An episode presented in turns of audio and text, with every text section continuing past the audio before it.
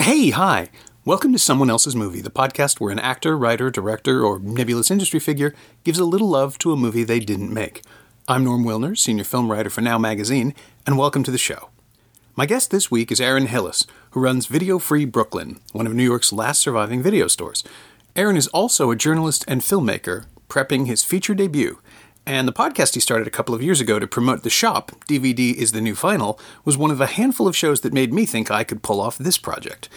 Come to think of it, fans of Aaron's podcast might notice that this episode shares its signature sound design because we recorded it in the store. Let's call it an homage. Aaron picked Ishtar, Elaine May's 1987 comedy starring Warren Beatty and Dustin Hoffman as two terrible singer songwriters who take a gig in a North African war zone and wind up as pawns in a CIA scheme to remake the entire Middle East. As you do. It was wildly over budget, and it took forever to come out, and critics and audiences were openly contemptuous of it when it did arrive at the tail end of the Reagan era. But now, well, as Aaron explains, May's satire, songs and all, was just slightly ahead of its time. This is someone else's movie. You notice I didn't even hesitate when you said No, you uh, pick were- a movie. I was like, "Well, we're talking about Ishtar." Yeah, and I responded, awesome. uh, because it is a movie that is sort of unfairly synonymous with failure and disaster. And, Sure. And it was the film that Well, it was. I mean, it, wa- what's what's what's talk? What's let's get the facts out of the way here. Mm-hmm. Uh, Elaine May's Ishtar. Was her Last third, directorial- thir- yeah, the last last thing she's ever directed was her th- fourth fourth movie, I guess. Right? I think so. She did four. Let's let's think about this. New A Leaf. New Leaf, Heartbreak Kid, Right. Mikey and Nicky. and that's it. That's it. This is the the fourth and fourth and last film. Uh, amazing. Um, yeah, and it was. It was. It was a huge bomb. The movie cost over fifty million dollars, and you know, let alone any marketing costs, since it was uh, starring Dustin Hoffman and Warren Beatty, two two huge stars uh, at the time, and uh, wasn't still, that- I guess. But Yeah, wasn't that the, the first bone of contention? Was that it the, the the starting budget? I think was eighteen million. Was it simply six million for each of them? For- Yeah, oh, that's May, right. Hoffman and Beatty. Right. Going forward, it was this is the thing that happened to the cable guy, right? Where Apatow and Stiller, mostly Stiller at the time, got out ahead of it by saying, "Yeah, yeah, yeah, yeah, we're paying Jim Carrey twenty million dollars, and no one's ever done that before." But the rest of the movie is only costing twenty million dollars. It's it's not that big a deal. This is how you get people to see your weird little movie. Sure. And in 1994 or five, six was it? Whenever that happened, Around that time, yeah. People were ready to hear that. I mean, people knocked the cable guy for, being, for yeah. being too dark and too weird. Yeah. But it is still very much a, a movie with a vision and a movie with an idea, and it Yeah. kind of clicks together. I think it's the best movie Ben Stiller directed. It's. I'm inclined to agree with you. I still would have loved to see his version of uh, Simple Plan. Um, Ishtar, like the knives were out before they even started shooting. And, Sure. And you can feel this weird tension and all the stuff from the So period. you know, you, you got to also realize that Elaine May was was not exactly um, under budget on her other films. That's I mean, true. even even her first film, A New Leaf, which is like seventy one. 71. Uh, you know, her first cut was over three hours long, and it also went crazy over budget. I mean, she she had a history of doing this. She was a she was she was very uncompromising as a, as a as a filmmaker, much to uh, studio chagrin. And but Ishtar was like the biggest flop, and that's still it's still considered like you know one of the legendary golden turkeys. But the thing is, so many movies that have been flops deserve to be flops. And Ishtar is, in my mind, one of the great com capital G great comedies of the 1980s. Yeah. I think the first 20 minutes alone is, is funnier than anything else uh, that's that took place in the 80s. Sorry, Albert Brooks, but um, you know it's it's it's tremendous. It's I, I I rewatch it at least once a year. Okay, well, it's not a competition. Uh, Albert Brooks can have his little, you know. Oh no no! Don't get me wrong. I love I love Albert Brooks. I'm just saying. I like just wanna get I, I have to I have to go to bat here for this movie because of course. you know it's not it's not that perverse that I feel this strongly about it. It's just that the the common perception is this is this is a terrible movie because because it did so you know because it was such a financial fiasco. Yeah, and no, the idea that everyone hated it before it opened, therefore it must be bad, is something that I don't fully understand. I mean, box office, as I keep telling people uh, who, who think that the Transformers movies are good, box office is not an indication of quality, it's simply No, an indication course of interest. Right. And when Ishtar opened, no one went. So that was the indication nobody wanted to see it. That doesn't mean it was bad. I mean, so many films that don't perform Yeah. have merit beyond their financial standing or their listing in, Yeah. in Variety. What's going on right now? You're watching it over my shoulder. No, I mean, yeah, we, we have uh, we have Ishtar on. Where we're right now in in my shop, Video Free Brooklyn, and uh, Ishtar's in the background uh, on mute with the subtitles on. I just I get so caught up in the dialogue. It's they're so funny together. Yeah. Um, you know, I, I don't know if anybody's listening to this. Uh, if, if you, you have no idea what we're what we're talking about, if you just you just heard about this movie that's really bad, but Ishtar is. Uh, Oh man, I, I, I get such a kick out of this movie. So it's uh, it stars Yeah. Dust, Dustin Hoffman and Warren Beatty uh, are a singer songwriter duo. They're like a they're like a third rate, just a just an absolutely buffoonish uh, knockoff of Simon and Garfunkel. They they really you know early on they're they're they're standing outside a record store and they they see the like Simon and Garfunkel's like greatest hits or something and they're like you know what what, what do these guys got that, that we don't. And Paul Williams actually wrote all the music uh, for the movie. So much of it's not even in the movie. There's there's like a little montage where you see them like uh, like writing Yeah, together, and you yeah workshopping yeah. their songs, and they, you only get a you only get a chance to hear like you know a couple lines of their their like uh, you know re- really like Yeah. like Wardrobe of Love. crappy songs about Yes. like software and lawnmowers and uh, you know e- even even the very beginning it's them uh, workshopping a song uh, like line by line and they're trying to figure out uh, my, my favorite bit in that is uh, Dustin Hoffman just saying why and the question is telling the truth can be dangerous business dangerous business why Why? is it Why? dangerous yeah Why? and then they, they you know they start going this back and forth and they- Difficult problem. yeah, difficult be problem. It can be a bitter herb. I've never. I've never heard of a hit song with bitter herb. At the word and, and and the lyrics are just so clunky. It's it's it's great. It's telling the truth can be dangerous business. Um, happy and popular don't Honest go and- honest honest, popular. honest and popular don't go hand in hand. Uh, if, you admit, you can play the accordion, you no one will hire you in a rock and roll band. band. And then the next line is my favorite, uh, which is, "But, we can sing badly our hearts out." And if we're lucky and no neighbors complain, that means absolutely. that's so fantastic. This means So that's happened to them. Yeah. like there's a world in the music, Absolutely. that we never get to really Yeah, experience. yeah. And, and the idea too that they are already ten years too old to Yeah. be working at the at the gigs that they're working at. Right. Uh, that that Beatty is this bizarre hick from. Well, no, that's that's that's the best. I, that's like my favorite joke about the whole thing is Dustin Hoffman is uh, is nicknamed Hawk. Yes. he's the ladies' man. It's a gang thing. And Warren Beatty is just like you know talking to him. It's like I just don't know how you do it. I can't you know I can't talk to women like you can. But it's Warren Beatty. Like Yeah. you can't. It's not like he's in disguise. Like you're looking at Warren Beatty next to Dustin Hoffman. It's it's a terrific Yeah. uh, terrific gag. I'm actually working on a on a project uh, that uh, a, a film that I'm going to uh, direct and against my better judgment co-star in. Okay. Uh, that's going to take place entirely in the country of Panama.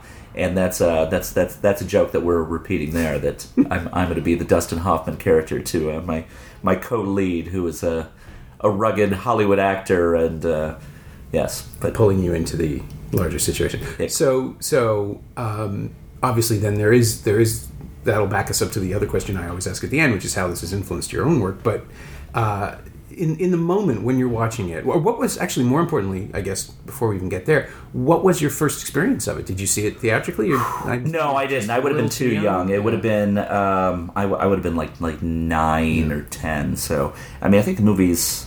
I don't even know what it's rated because I the only the only way that you was- can get it in home media is the Amazon is Blu-ray, right? Uh, well, it's just it's just Blu-ray. I mean, you can you can buy it elsewhere. Uh, Oh, it is? It's, it's a it's a director's cut, but they never released this movie on DVD in the United States, No. North America. I can't say I blame them. And just in terms of the corporate hostility towards it, it's it's one of those things Sure. that should have surfaced and didn't. But when you Yeah, I mean, look there's, back there, at- there are there are far worse movies that uh, that came out right away. It's Oh, like sure. you know, just just having the two of them and Isabelle Adjani and you know Elaine May has her fans. It's shot by the great Vittorio Storaro. Yeah. Like, I mean, it, it looks great. I, I don't I I really don't understand why it it has this you know this damned reputation because uh, you know I, I guess I guess there is a bit of a cult following now. Um, and I know I know a few years ago, like like Elaine May presented a uh, you know, a, a screening of it that uh, that I heard was sold out um, five or six years ago. But I just think it is such strong writing and unique. I mean, it, it really doesn't it doesn't look like any other film. You know, you start with this this this this movie about uh, about these two hapless guys who Mm-hmm. are just so naive. I mean, they're not even they're not even buff- buffoons, but No, they're- uh, Elaine, they're- Elaine May, I, I guess, uh, uh, one of the inspirations beyond like uh, like the the uh, Hope and Crosby road movies was uh, Ronald Reagan. She had met Reagan, and she thought there was uh, there was something kind of both charming and dangerous about his naive nature. Yeah. And that's and that's sort of what's what's going on with these guys. And, You know, first movie, first twenty minutes of the movie takes place in New York, and they're like trying to find gigs, and they're just getting these like just terrible, you know, n- n- low paying, uh, just just terrible, terrible gigs, and then they get and then they get uh, an offer to go to North Africa, to go to, to Morocco, where they uh, love American singer-songwriter duos. Yes, exactly. And they're gonna they're gonna play a hotel gig, but uh, but really the whole thing is that they're they're patsies in a in a, in a, a game of espionage with uh, Charles Grodin as a as a slick CIA agent who's playing them as patsies, and Isabelle Adjani is working with uh, with the rebels, Sort of a freedom fighter. sort of a freedom fighter, uh, but uh, sort of a mysterious character who you don't know where her where her loyalties really are. And uh, no, I mean it gets it gets into something that's that's way more ambitious and you know, and maybe maybe it, it doesn't all work, but it, but it's. It's never boring, and I think that's that's one of the uh, the great things about it is you know plenty of movies that you know have shot for the stars and uh, and not quite hit it, but if they're not boring, I'm going to give them a pass. You know what? I mean, I, I appreciate flawed ambition, even failed ambition, way more than I do, you know, mediocre success. Yeah, I have to say the thing that I, I did see it in the theater in in '87. I saw it in, a, in well, I was visiting an uncle in Boston, so I would have seen it in a Natick megaplex or miniplex at the time. I think there were four screens, and everyone had the sense. My uncle's a big Elaine May fan.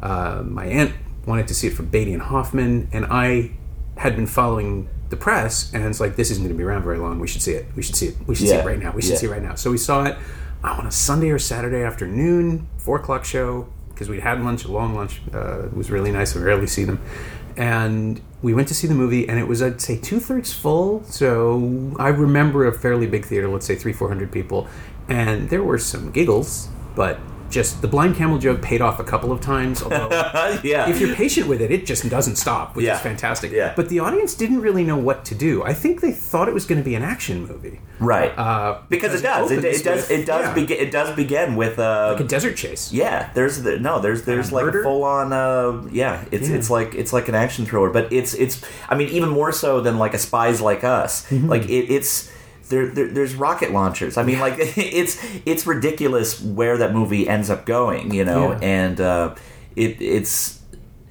it, it is plotty, but I mean it's such a shaggy kind of plot Yeah. that like anything can happen. You can end up with two guys alone in the desert with a blind camel, whereas rocket launcher. yeah, and a rocket launcher. Whereas you know, the beginning of the movie, it's uh, two sad sacks sitting in the bar and uh, flashing back to how they became uh, a, a, a musical duo. Uh, yeah, no, it's it's it's truly a peculiar film. I never answered your question how how I first saw it. Yeah, um, I think, I think. No, I know, I know. It was uh, I rented it. I rented it on VHS in uh, that would have been maybe the early 90s Mm-hmm. early maybe mid '90s. No, I was like I was like a teenager. It wasn't. It wasn't. Your sensibility already more or less fully formed. You knew what you liked. You No, I was. Uh, I, I I got into to my my film taste now is such a such bizarre. I think horror movies. uh, What got me into foreign films, art films, documentaries, horror movies were my gateway drug because they were the first kind of movies that I was really aware of how they were being made. Right. And Same I for me, actually. So I think uh, you know my, my first movie magazine probably would have been Fangoria, but you know Fangoria then led to like you know I, I, I wouldn't have gotten to Premiere if I hadn't Right. started with the with Fangoria and Premiere is where I ended up uh, getting my start writing DVD reviews in 2002. So yeah, no, I I, I, I definitely rented it. Uh, I could even tell you where I rented it. I rented it from a place called Video Paradise which I wish is still there, but uh, I have a feeling is is is not, just because Nothing is. it is, it, it's 2016, and uh, like I said, we're, we're sitting in one of the last Oh. six video stores in New York City. unimaginable to that place was enormous. It was in Chandler, Arizona. I grew up. In, I grew up in the suburbs just outside of Phoenix, and it was it was a supermarket. Man, it was so huge that I once got lost. Like I couldn't find the front door. I got lost inside a video store. That's how big it was, Yeah. and that's how big they Used to were. be, They yeah. used to be. You and kids today have no idea. you kids today. Square footage. What is now? Like, I don't even know. Like now, the, the, the one I worked in, it was a jumbo video at Yonge and or Bathurst and Steeles in Toronto, which was way like it was literally farmland on the other side. It was the very, very, very north end of the city, um, and I worked there for a year and a bit, and it was a supermarket. It was. It was a huge space. Now it would be like. Um, I don't even know what the equivalent is, like a Home Depot. Yeah. Just big. And we had everything. And it was like that that was my film school. And you could watch and, and I got into Absolutely. horror, horror films were the gateway the same way because once you start seeing what Carpenter's doing in Cronenberg and once you figure out the use of lens flares in Carpenter and the musical stings, it's like expressionism. It's like you're discovering that and then you move on or I moved on to Argento and Bava and Giallo and it's like that's just it all starts rolling. And then you experience all of cinema. Yeah, no, it's, it's true. The thing is, the kids today uh, they don't understand about these video stores. Now, the thing that I think is is really is really missing, and uh, what what I think is really problematic and and worries me about film culture itself is, like you said, video stores were also my my film school. And what I loved about Video Paradise is is they had a smoking deal. It was like seven movies, seven days, seven seventy seven, or you know five movies, five days, same thing. But because of that, there'd only be like three or four that like ah, I cannot wait to see this. But then I had another like you know three movies to to like just get stuff that appealed to me because like the bo- I could take a chance on something. You know, it was cheap enough that I can I could take a chance, and the joy of discovery was there. Young millennials who have had broadband their entire life, Yeah. they you know they have this idea that you can just get anything, and you can't. There's no joy of discovery anymore. You know, it's like people just take for granted that you can't get everything, and they just they don't they don't look for things because they assume that the moment they want to find something, they just can, and it doesn't really work that way. And I feel like now, you know, so many people are are watching movies like streaming, for instance. You know, like on Yeah, yeah, Netflix. Well, Netflix is uh, Netflix is cool for their original content and you know television. They've got a lot of old television, but they're letting a lot of their licensing deals lapse, and they're not really they're not really caring as much about film, and they have a really limited, in my mind, garbage selection of movies. I mean, I, we're standing in a shop that's 375 square feet, and literally 85% of what's in here you cannot get on Netflix Yep. But also you can't really they've got they've got a, a really haphazard search tool. And so it, it's more like they give you a bunch of selections and they're like which one of these 20 movies in this category do you want to watch? And it's like well i don't i don't want to watch movies like like i want to browse. I want to browse the same way i do in you know a record store or a bookstore. Yeah. I and I realize those places are also kind of, you know, uh, yeah, you know, like like dwindling as well. But I don't think they're, I don't think those are ever going to go away. At least not bookstores. I think I think there there's just too much of a of a human desire to want to feel that tactile thing to be able to like pick up things, read the back, read blurbs. You're just not going to get it from a, from a one sentence log line. So you know, a movie like Ishtar that I had heard was was a stinker. I was able to take a chance on it because it's like, well, I like I like Warren Beatty and uh, and Dustin Hoffman, and this movie looks kind of weird. And there's a picture of them like uh, like trying to drag a camel through the desert. But wait, they're musicians. I don't even understand. So I was able to to watch it that way, and I didn't um, I didn't love it then like I do now. But I knew, but I knew it was funny. I mean, I knew it had jokes in there that uh, were like, "Oh, this is this is truly uh, an unusual comedy." Enough so that it made me want to revisit it again later. And you know, by by I I'm sure by the time I saw it, when did I see it again? I think on TV. I think I saw it on TV years later, like on cable or something. And that's that's what made me like really like fall in love with it. And then when once this Blu-ray came out, like uh, three years ago, I was I was all over it because I just can't believe this movie's not on DVD. And Yeah, I, I, uh, I snapped it up the same way just because I figured. I, first, I think it was exclusive to Amazon for a while. They were doing Oh, a sort it? of test run where they Gotcha. would release certain titles, and it's like this is never going to be available again. I have to have this right now, and it is. It's it's more or less. I, I don't know what the difference is from the theatrical version than the director's cut. I really didn't notice anything, and I almost don't want to do a deep dive just because I don't want to know exactly if it's just a replacement of shots or something. Everything Sure. lands more or less the way I thought it did. It seems like it has less of a third act than it did, but I don't think it ever had a third act. They go into the desert and then basically it just rolls towards the end of the movie. it's just chaos after that. Yeah, it's it's uh it's it's shaggy. I mean, it's Yeah, yeah, shaggy. yeah. Even though there is there is a plot and there are players and there are her- heroes and villains and different shades of uh you know where they're And as soon as you start talking about shades, the the thing you cannot do is ignore. Or the thing I feel I must do is just point out how great Charles Grodin is. Oh, Charles Grodin is always CIA great, yeah. he is such an interesting take on that character because we're used to seeing the sleazy operator, the smarmy guy, the overconfident one. Now it would be you know Barry Pepper in in a white suit and sunglasses. It would be like an instantly un- understandable type. Sure. And Grodin is gleefully open about being with the CIA, about what he wants. He never lies to anyone. He's That's right. completely open Yes. about everything, and he's perfectly willing to accommodate whatever anyone wants with on his own terms. But the pauses he takes and the way he just sort of sidles past the truth yes. is That's how he does it. He doesn't. He doesn't say the truth, but he doesn't lie. Yeah. So it's it's it's it's it's very, and he does it all. You know, well, uh, while eating handfuls of Moroccan food. I mean, like it's it's no, it's it's a remarkable performance. I like Jack Weston as their uh, as their agent. as their as their really bad low rent agent, uh, Marty Freed. yeah, introduced wearing a scarf and a hat in his own office, which is such a great piece of shorthand. Absolutely. no, Elaine May, I, I just does not get enough credit as uh, as a comedic. I mean, she, she's brilliant. She's absolutely brilliant, and I love I love all four of her movies. Uh, I really do, and I, I I just feel like she doesn't she just doesn't get enough credit because you know it's much juicier to talk about the problems behind the scenes Sure, and uh, yeah.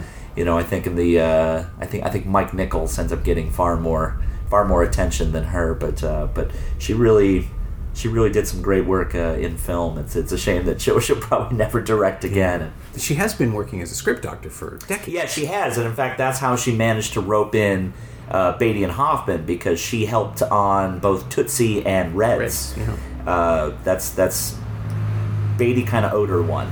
You know, he still he still got paid, but but he he owed her one. So. Uh, you know, and then there are there are talks about about there being like clashes on set. I mean, that's that's a lot of that's a lot of ego for sure. Uh, you know, especially just just Elaine May and Beatty alone.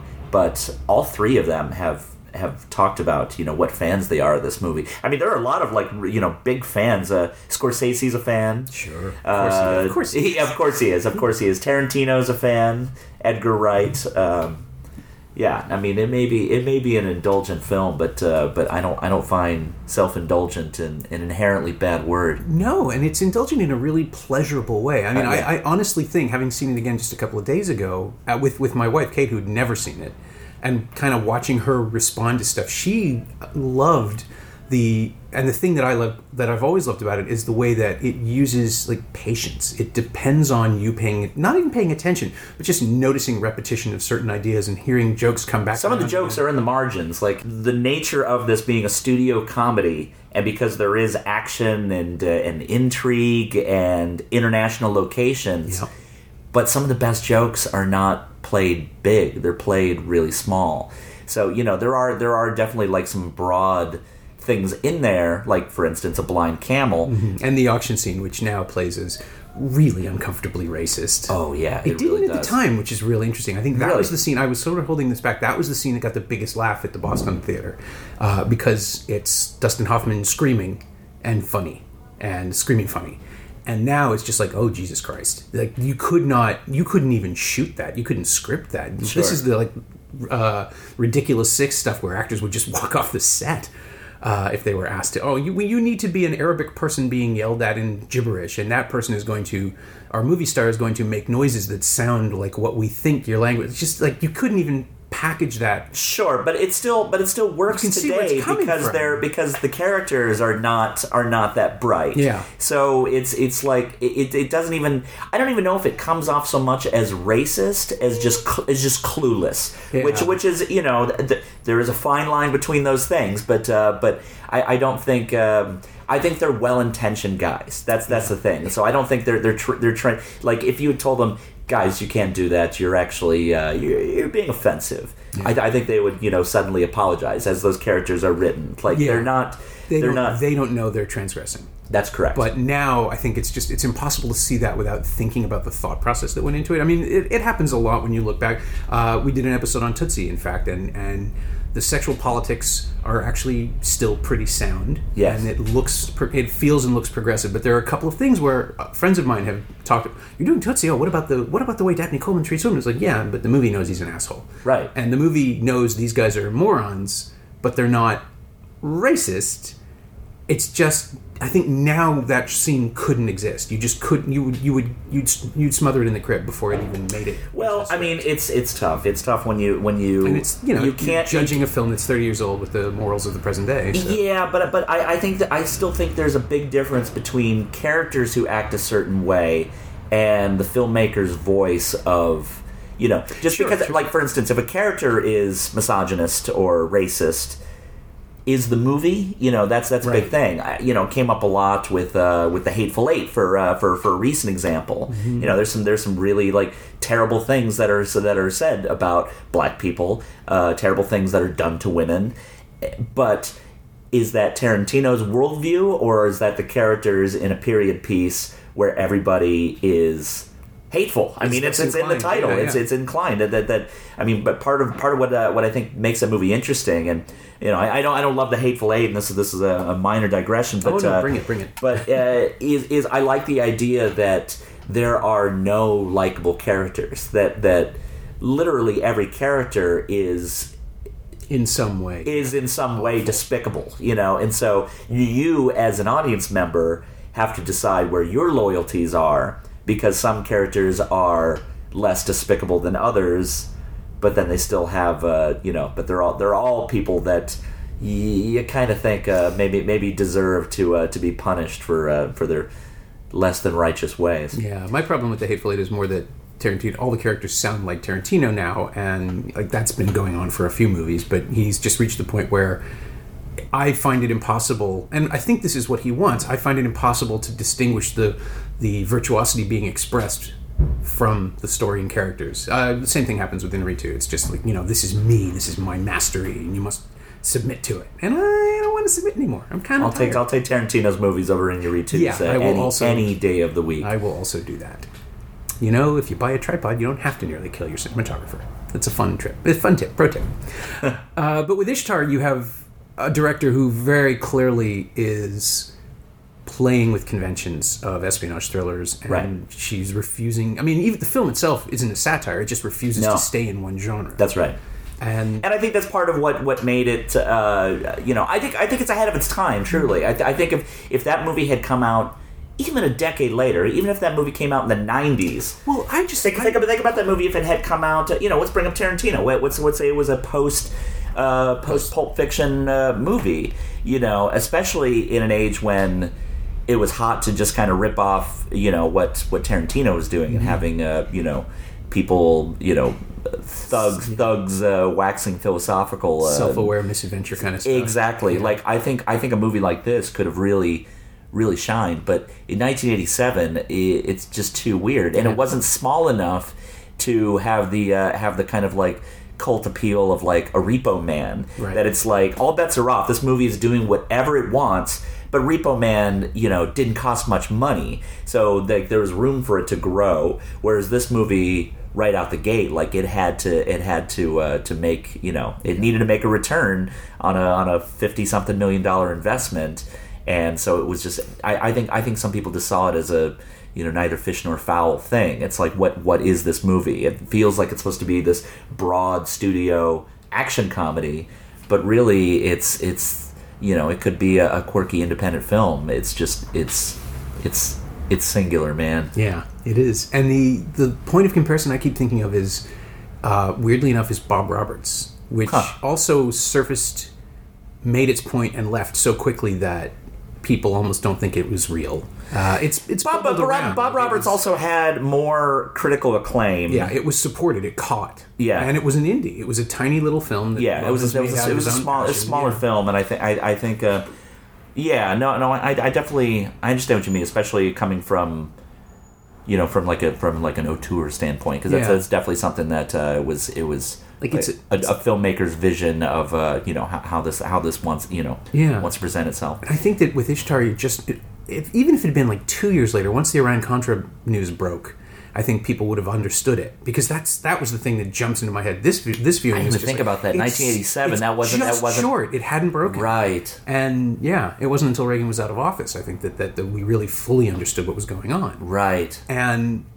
so she she's predicting not the response and not the scandal but the activity Right. and obviously she just it was in the air it was in the wind she felt it, it right. it just or it just like I said, sense. Reagan Reagan was uh, was an inspiration. She Yeah. she had met him, and uh, and said it was it was his naivete that uh, that Yeah. kind kind of informed these characters that that both both charming and dangerous. yeah and the Uh, idea that she might have seen this coming is, Yeah. is even more amazing uh, now you know, See, Ishtar is prescient. it's wag the dog right that's the other the one it's yeah. the, it's the line of uh, fiction becoming reality in the wrong way right. um, and that's where like Bob Roberts ties in because it is a direct satire of something that's going on, but at the same time, it's somebody who really, really has something to say and can't quite articulate it uh, clearly enough for people, so it becomes a cult movie, so it bubbles under.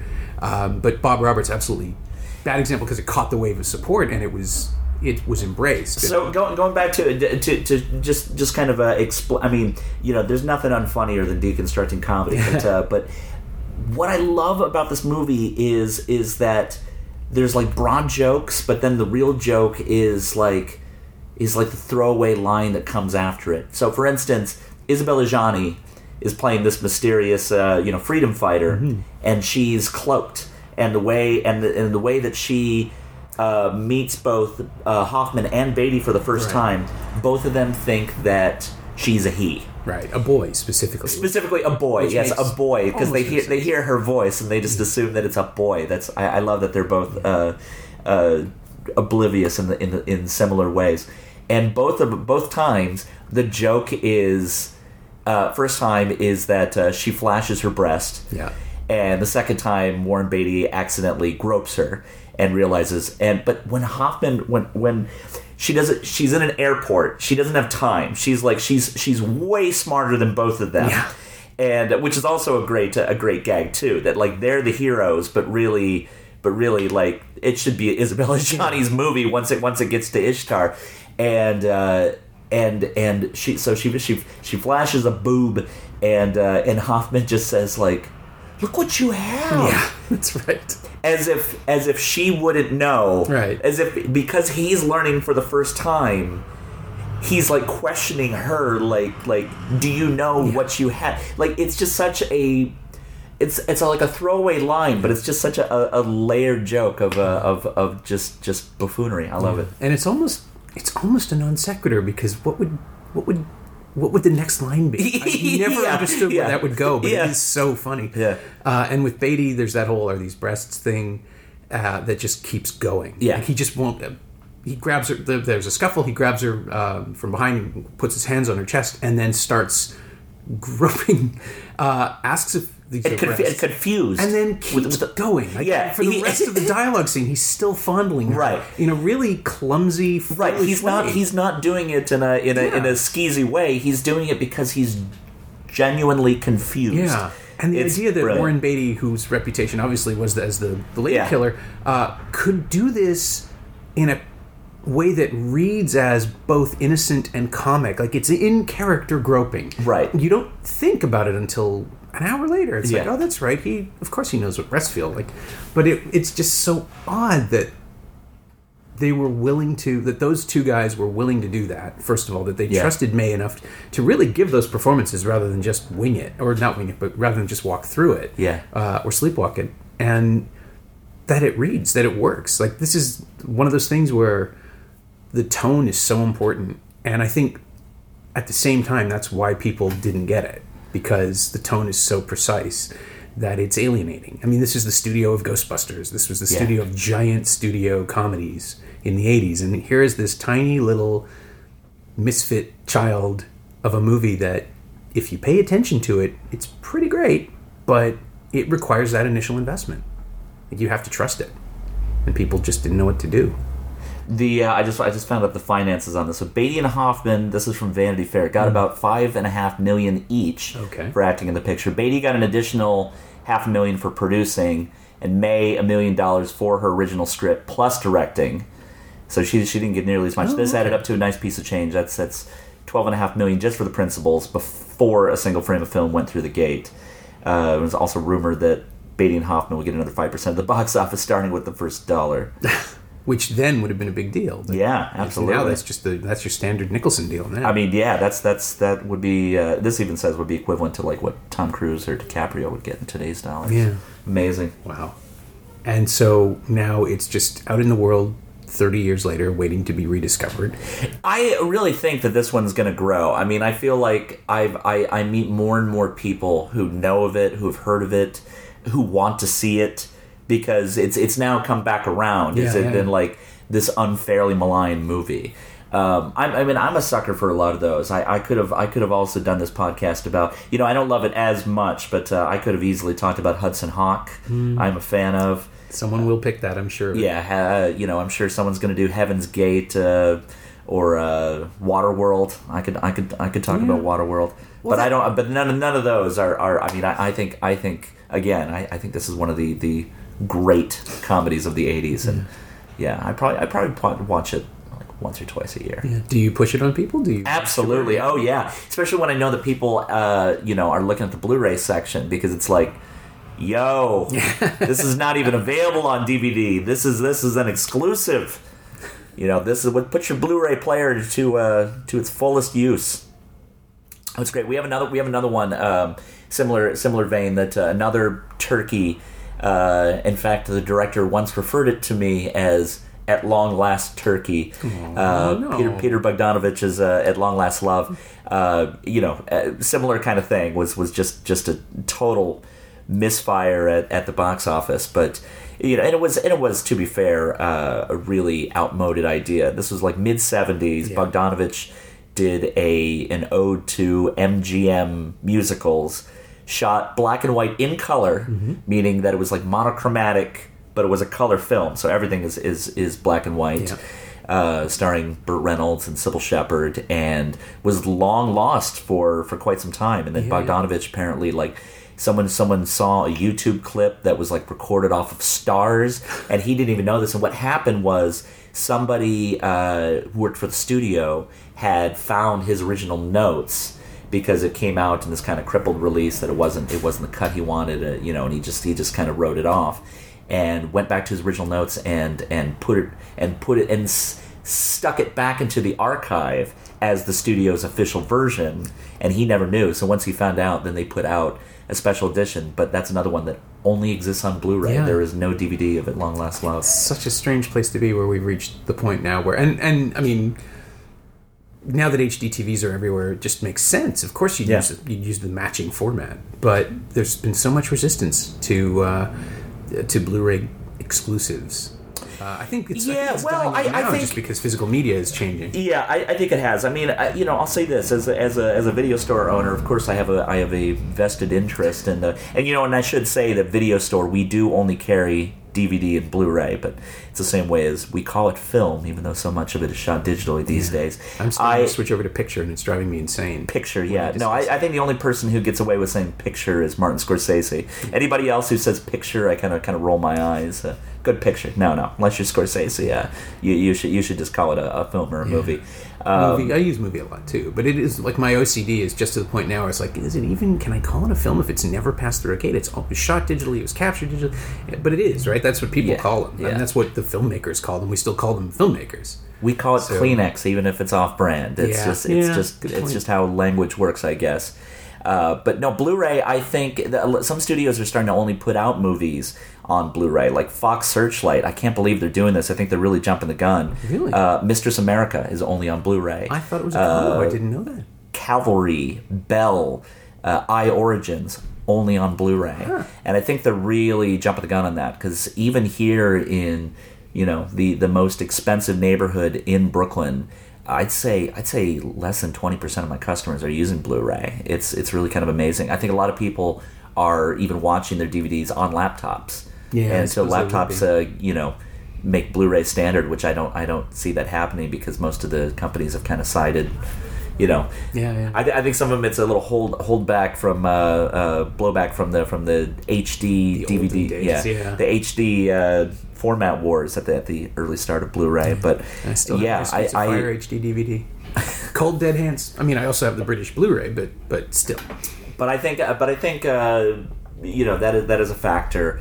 I think the collector's market, Blu-ray, is certainly, uh, you know, taking taking the world by storm, and a lot of and a lot of companies are putting out just Blu-rays because maybe the studio already, ha- you know, already has the rights. Maybe sure. there's an imprint, or maybe not imprint uh, of of something. But the, you know, there are companies like uh, I mentioned Shout Factory Mm-hmm. before. Uh, uh, Olive Films has done it. Uh, Twilight Time, they're uh, Oh, they're course, they're one of my favorites, uh, and that's uh, Twilight Time. Twilight Time. I, I think is is doing doing uh, the Lord's work. They're they're putting out these special Blu-ray editions in in uh, you know a limited edition of three thousand Yeah. copies each, and once it sells out, it's done, man. It's out of print. You want to get uh, you want to get uh, De Palma's Body Double on Blu-ray? It's probably I think that one went out of print sure. before uh, before Street Date. I mean. Yeah, I got all the. I've been buying their Truffauts, and State of Grace was one that I grabbed. Yeah, Truffaut. Actually, I can I I can bring this back to Ishtar. I think I have up Adele H. here. uh, is right behind you. Yeah, What's that? Adele H. is right behind you. Yeah, Three there it four There we go. Yeah, still sealed. Twilight Time with uh, starring starring Ishtar's Isabelle Adjani. Beautiful. That was a time. But it's uh, yeah, it's it's great to see that there are still um, people within Sony. I, let- I guess we have to say that are willing to release it and willing to dredge up a director's cut, uh, even if it is only marginally different. Yeah. And that there are places where you can find it, but I think the studios just need to get on board with what, say, Warner is doing. The Warner Archive. Archive, I think, they're, they're the most forward-thinking studio when it comes to home media. Uh, those who don't know about it, Warner Archive has basically realized because physical media is uh, is you know dying its its sad gasps that it's not cost effective to just make a run of you know 1000 2000 5000 copies of a title from you know the 40s 50s 60s on through you know up to a few years ago. So things that have not been on dvd they're just releasing as these made to order dvdrs and they're no frills. They almost never have any bonus features. In fact the cover art is usually like just a, a standard Warner Archive template with uh, with whatever the the poster art was back Yep. in the day, and it makes sense. And now Warner is starting to get out the deepest cuts imaginable because if they just have to make them, you know, they don't. They, if they only make 200 copies of something, fine. They didn't. Uh, they didn't pre-make them, so as long as people are buying them, they can do it that way, and it's smart. And I wish more studios would do it. That it's still the only place you can get the Hudsucker Proxy on Blu-ray, right? That's that was their release. Oh, was it? Yeah, it's Yeah. an archive release. Wolfen is one of them. The Hunger, uh, which I would imagine will now be in considerable demand. yeah, I think I think my copy of The Hunger here is, is like the out of print one. So. Oh, okay. Yeah. The Blu-ray. Uh, I don't have the Blu-ray, just Yeah. the uh, yeah, yeah, yeah. Oh yeah, that was like- that was coming back that's around right. to doing that again. Yeah. Sort of realizing, oh, we can still. Of course, there's a market for this. It's just not as big as the print 100,000 Blu-rays and leave them sitting in a Best Buy somewhere. Right, sure. Yeah, and I'm I'm loving the fact that everyone sees the value, at least insofar as that I can get one. Mm-hmm. Yeah, like the world doesn't have to see the value; just the people who have the content and the people who want it.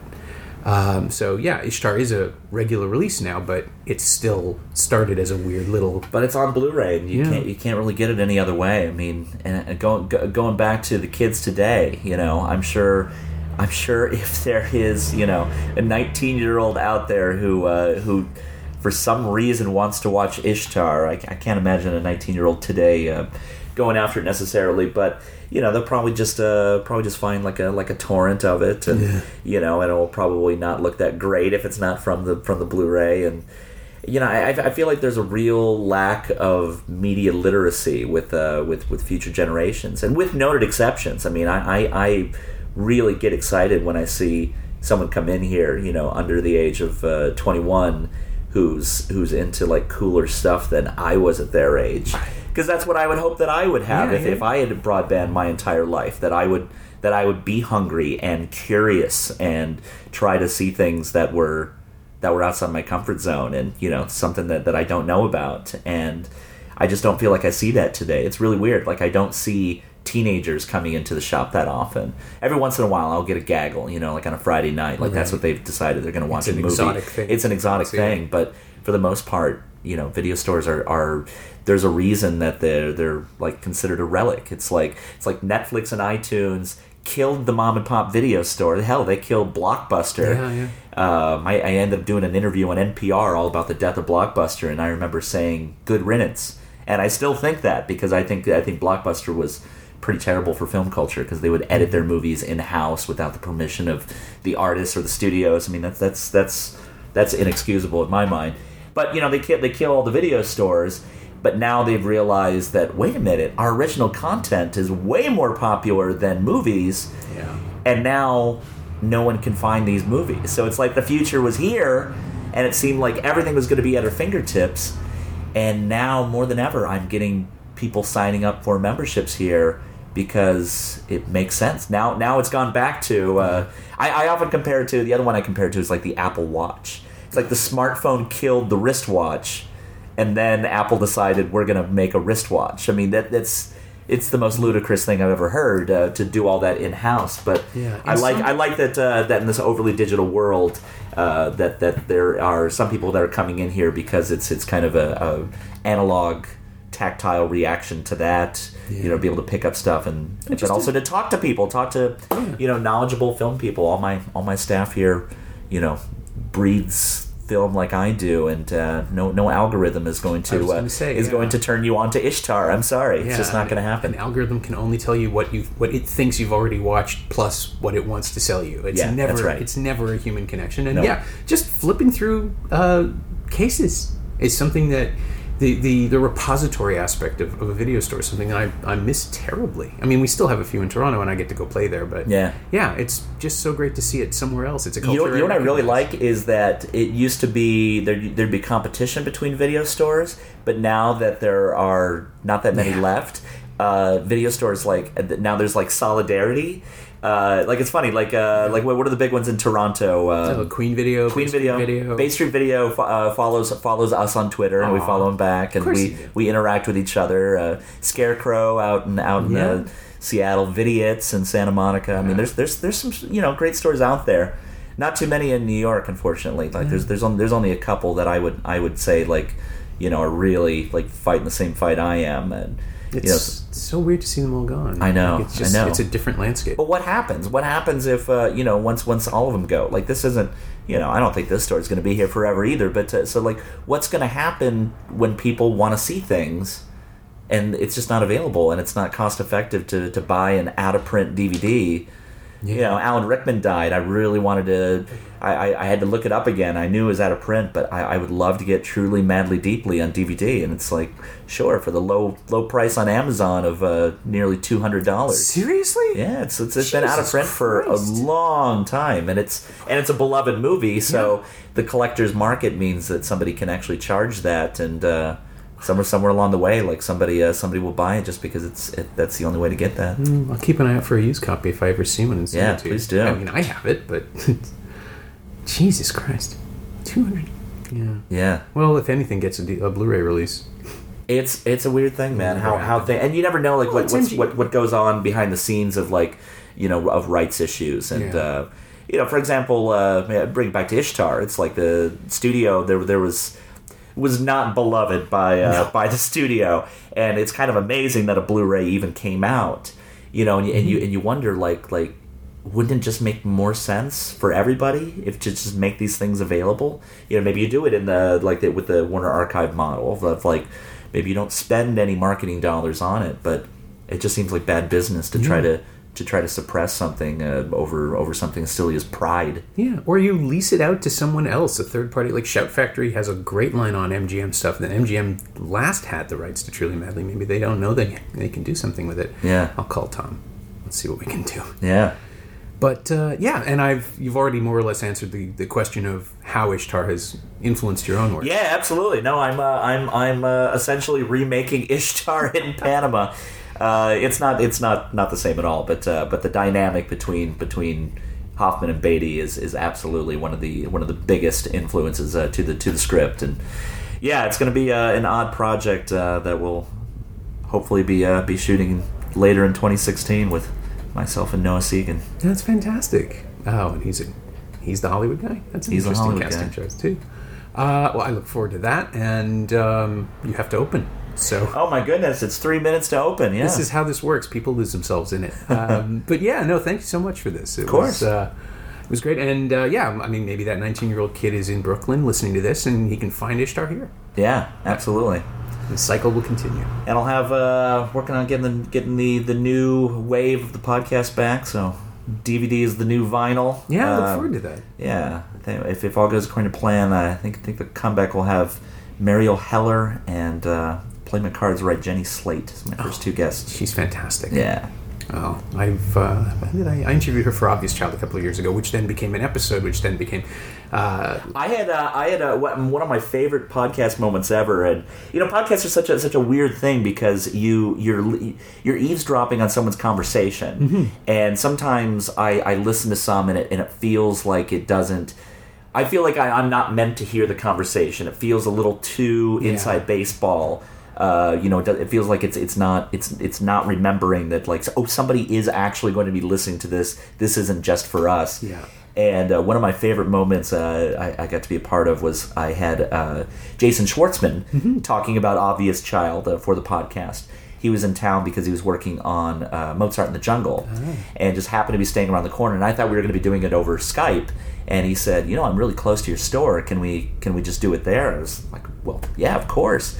So we did it in here, and I forgot to, uh, which which I did today. I forgot to turn off the ringer on the phone, and it was before we had opened and you can listen to this on, the uh, on on an older podcast. Yeah, uh, I have. It's great. It's great. And uh, so this little old woman calls. Schwartzman picks up the phone, puts it on speakerphone, and uh, proceeds to have a conversation with her about how video stores work.